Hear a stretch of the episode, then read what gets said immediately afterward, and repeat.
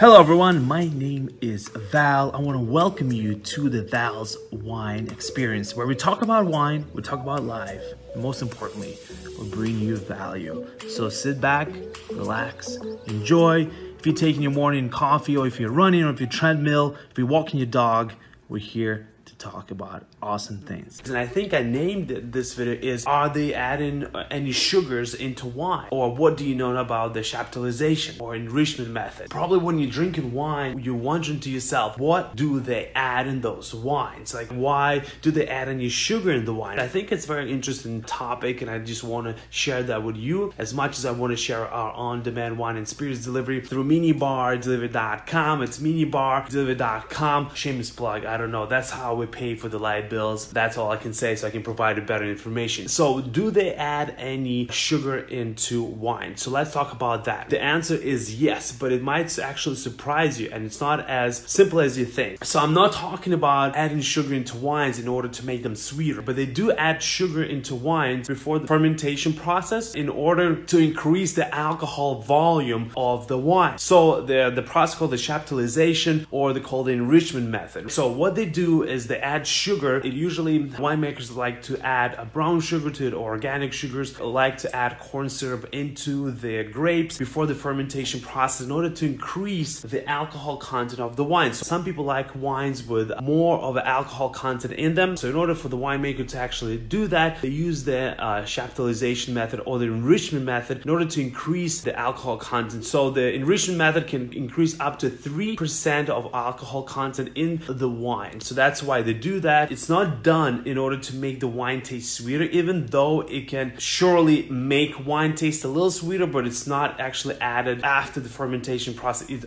added before the fermentation process. So they do add sugar into wines in order to increase the alcohol volume of that wine. The method called the enrichment method or chaptalization method. So it's very interesting to me. I thought it was great. I wanted to answer that question to you. Maybe you were wondering. So here you have it. This is the answer. I really appreciate you watching this video. And before I sign out, before I forget, please go ahead and check out our on-demand wine and spirits delivery through minibardelivery.com. It's minibardelivery.com. Just choose Val's Wine as a trusted vendor, or you can just put Val's Wine delivery and some other options will pop up and I would highly appreciate it. Thank you so much for tuning in. I really appreciate you. Thank you for listening to Val's Wine Experience. If you like this podcast, please subscribe, like, and share. I would highly appreciate it. Enjoy the rest of the day, and I'll see you on the next episode.